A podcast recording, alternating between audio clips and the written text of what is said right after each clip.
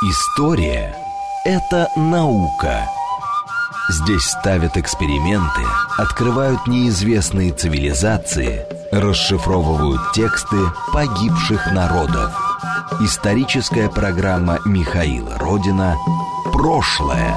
Еще вчера мы этого не знали. Программа предназначена для слушателей старше 16 лет. Всем привет, это программа «Прошлое», меня зовут Михаил Родин, и мы здесь рассказываем о новостях исторической науки. Сегодня в первой части программы мы поговорим про археологию, собственно, во второй части тоже будет э, э, новости из мира археологии.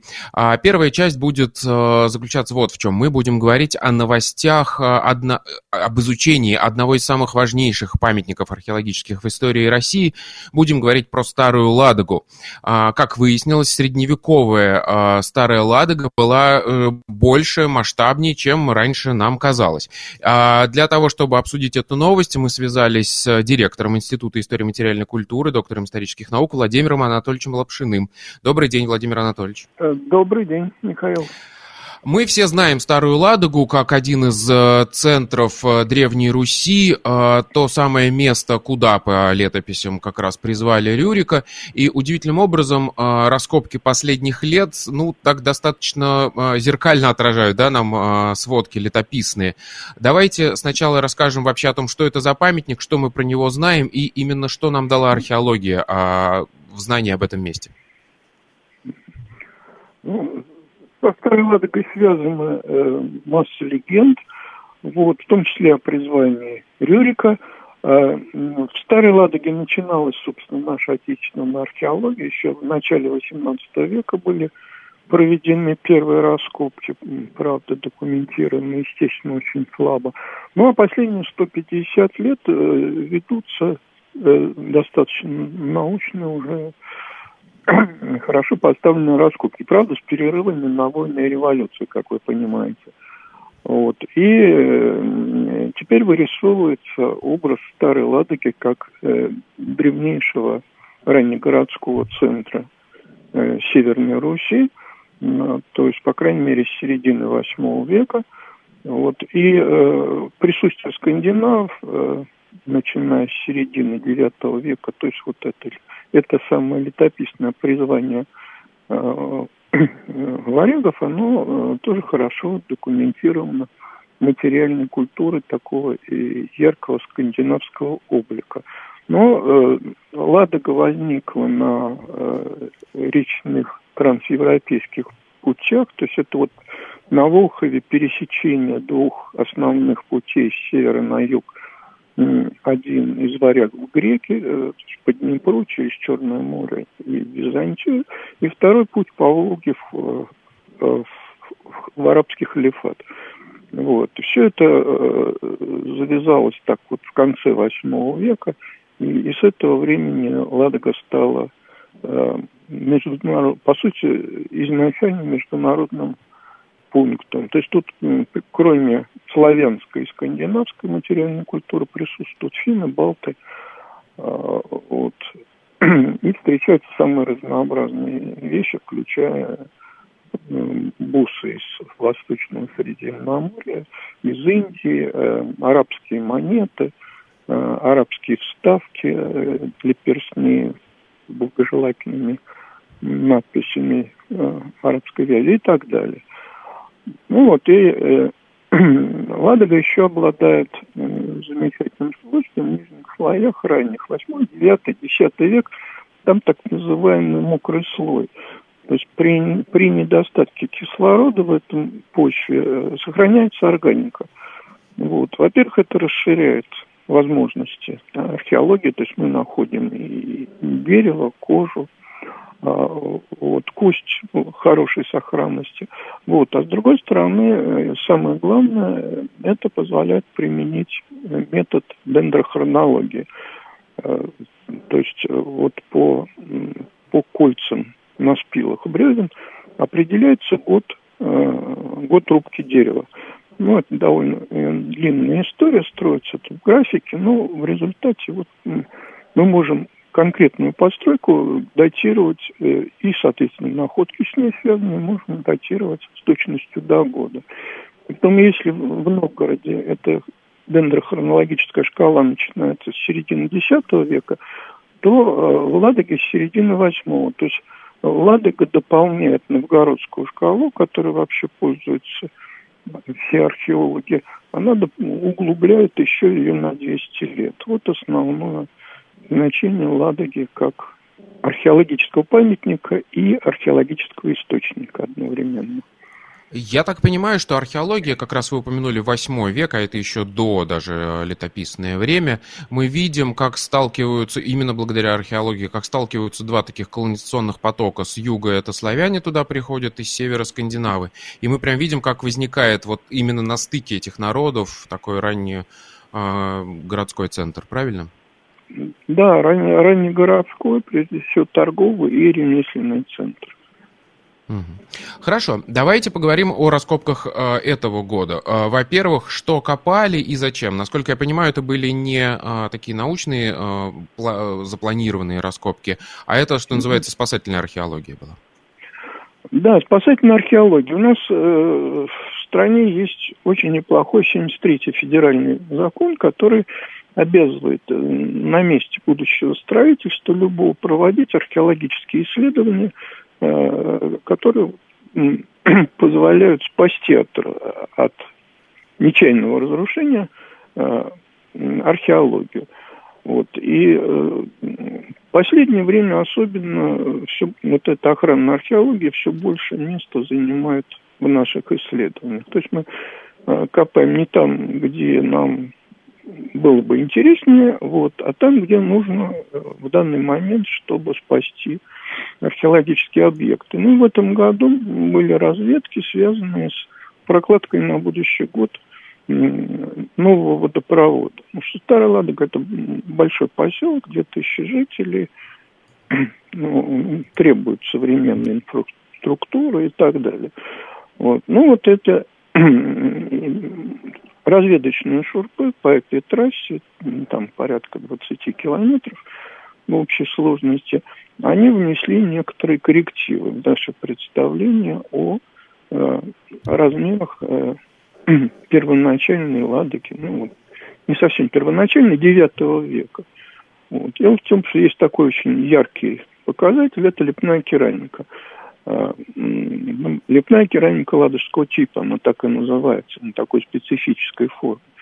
Э, так вот, она появляется изначально середины восьмого века. Вот. И в первой половине десятого она постепенно э, вытесняется керамикой, сделанной на гончарном круге. Так вот, когда мы в комплексе встречаем чистую, чистую лепную керамику без гончарного круга, очевидно, что это э, не позднее IX века. Вот. И вот э, были выявлены новые, новые пункты, территории, где присутствует только лепная керамика.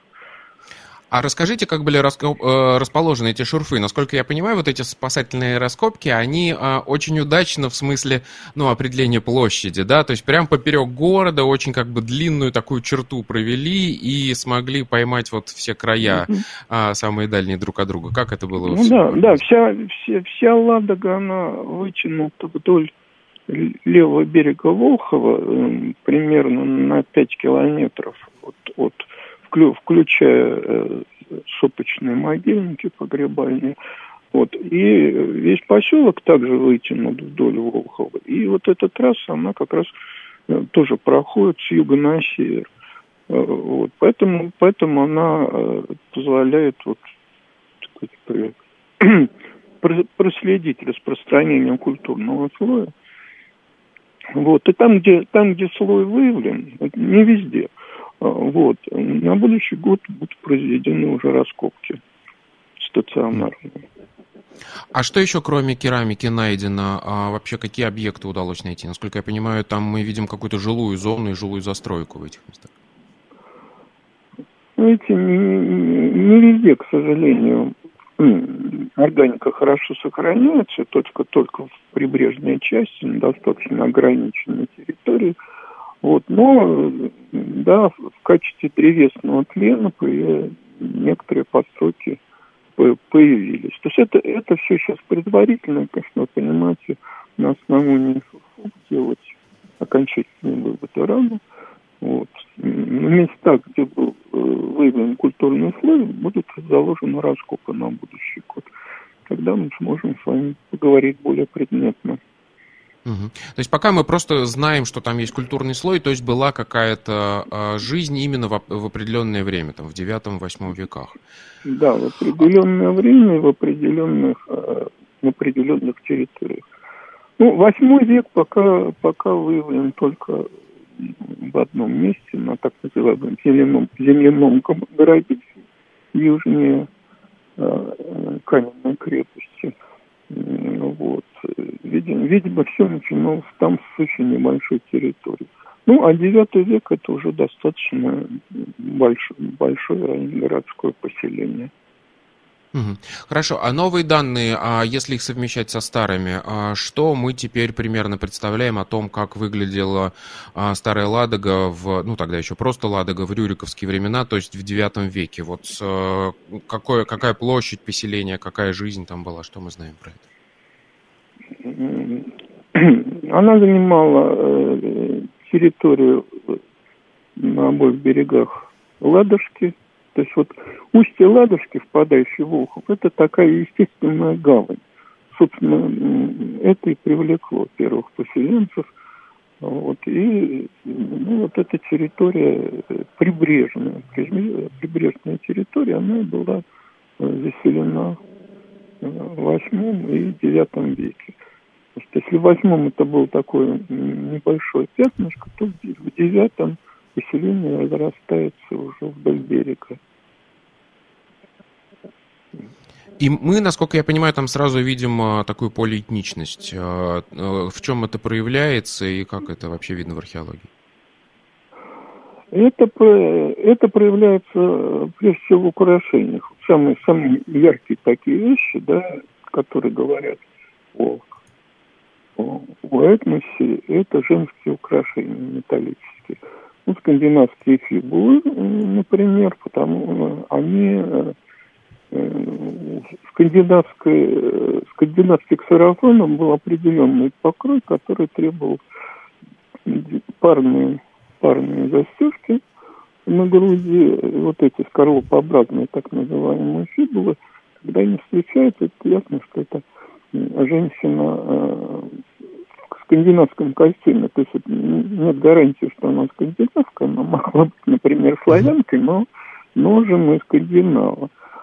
Вот. Э, очень характерные славянские украшения, небольшие такие нашивочки, которые э, появились э, на Нижнем Дунае, на юге и прямо с середины восьмого века они, они появляются на северо-западе, пища в. И найдены не только украшения, но и э, формочки для их отвески. То есть ясно, что их производили на месте. Вот. Ну и эта территория была заселена финно-угорским населением, правда, достаточно редким. Ну и а, финно-угорские характерные украшения, так называемые шумящие подвески, э, с украшениями всякими бубенчиками, э, колокольчиками, вот, которые, которые так недаром они называются шумящими, так производили звон на, на, на груди финской женщины, когда она шла, шла по Ладоге.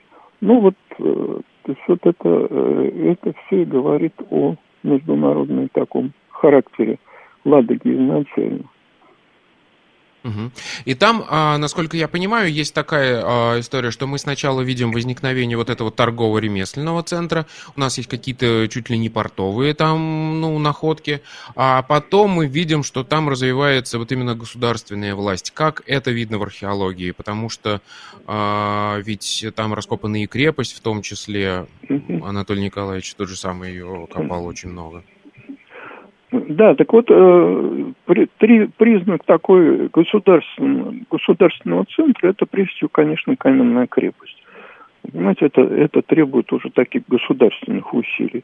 Вот и первое, э, ну, первое летописное упоминание строительства Ладожской крепости – это начало XII века, потом она перестраивалась неоднократно, последний уже в московский период, там вплоть до XVII века. Вот. Но Антон Николаевич нашел следы первоначальной каменной крепости не позднее X века. Видимо, в X веке появилась первая, первая каменная крепость. И это, соответственно, уже согласуется с нашими данными, которые мы почерпываем из летописи. Потому что а, до этого, я так понимаю, там еще и деревянная была. Есть у нас какие-то следы? Вероятно, вероятно, надо думать, что деревянная была. Вот, но э, пока, пока вот раньше каменной X века мы ничего не знаем. А в летописи первое упоминание только э, начало 12 то есть это уже, уже посадник Павел ее стоит, то есть это уже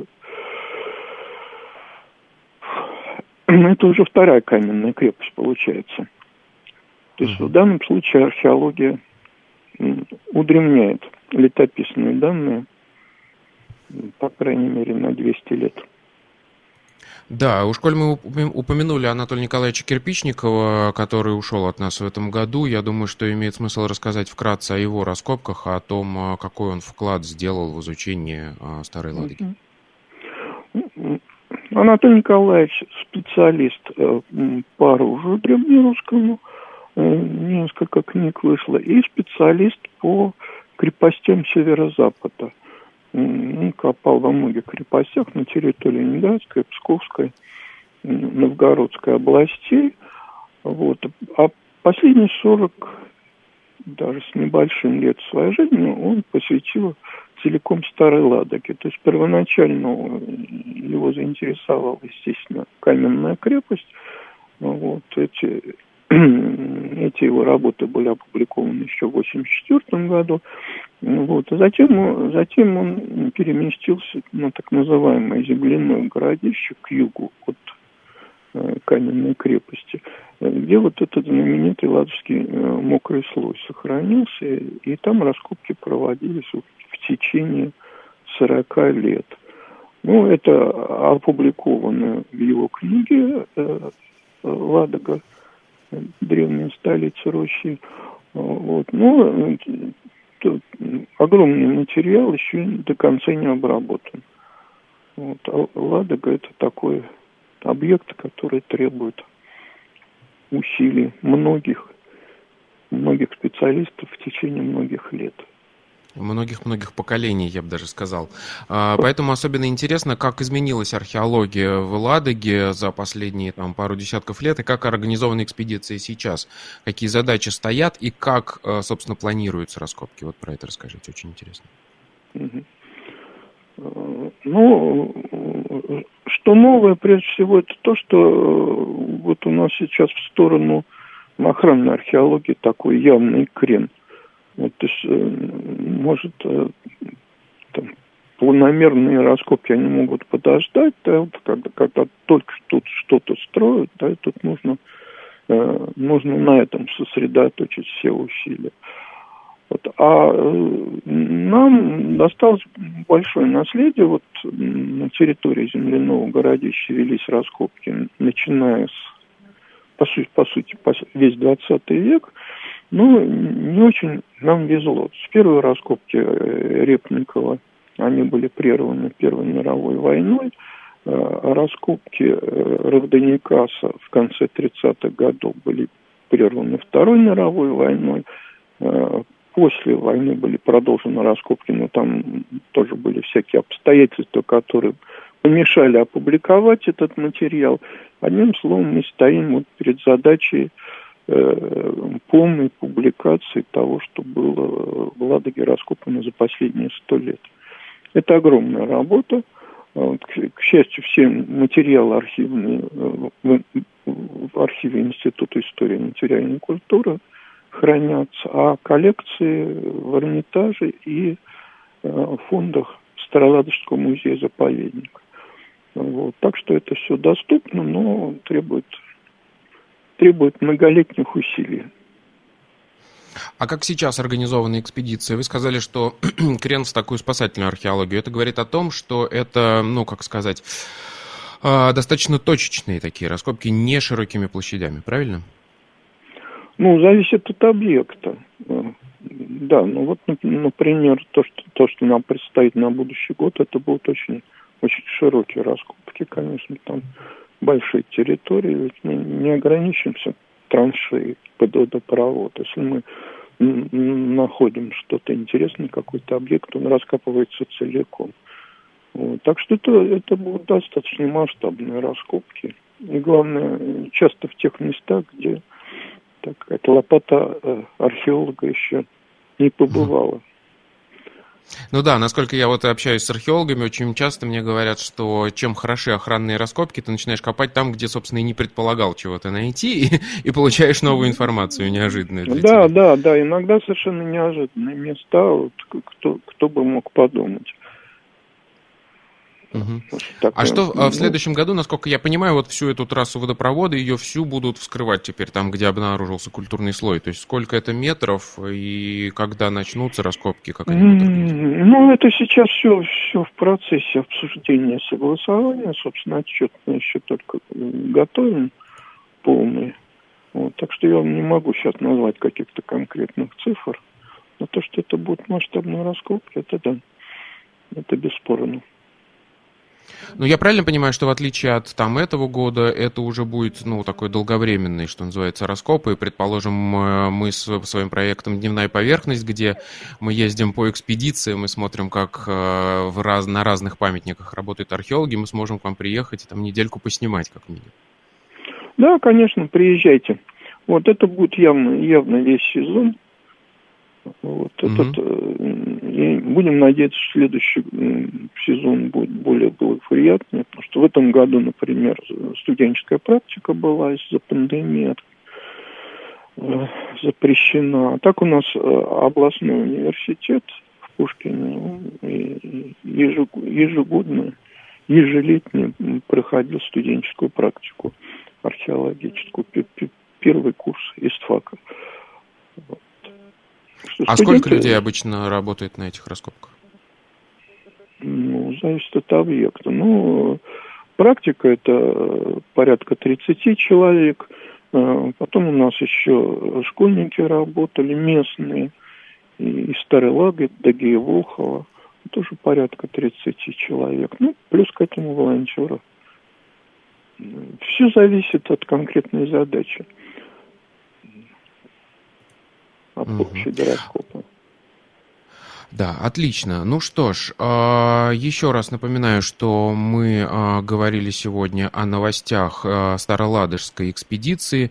В этом году там были проведены спасательные раскопки. И благодаря этим раскопкам, которые прошли буквально вдоль всего средневекового города, мы теперь знаем, что он был гораздо масштабнее, что ли, и распространялся культурный слой гораздо шире, чем раньше нам казалось. В этом году году было забито около 20 шурфов, вот, которые нам а, показали культурный слой в тех самых местах, в которых раньше их, его наличие мы даже и себе и не предполагали. И, соответственно, теперь мы знаем, что в IX веке город был больше средневековый, и в следующем году нас ждет продолжение этих раскопок а, и более уже полномерно, а, в рамках которых мы сможем определить, ну, уже как-то более, э, более подробно, скажем так, выяснить, какого рода жизнь проходила на этих э, местах. А, а на связи у нас э, был директор Института истории материальной культуры Владимир Анатольевич Лапшин. Спасибо вам огромное. Да, очень приятно было с вами пообщаться. Спасибо. Да, и я надеюсь, что в следующем году, когда уже начнутся планомерные раскопки, мы сможем, во-первых, посетить э, этот объект э, с нашим проектом «Дневная поверхность», а во-вторых, собственно, рассказывать у нас о новостях э, в эфире «Радио говорит Москва».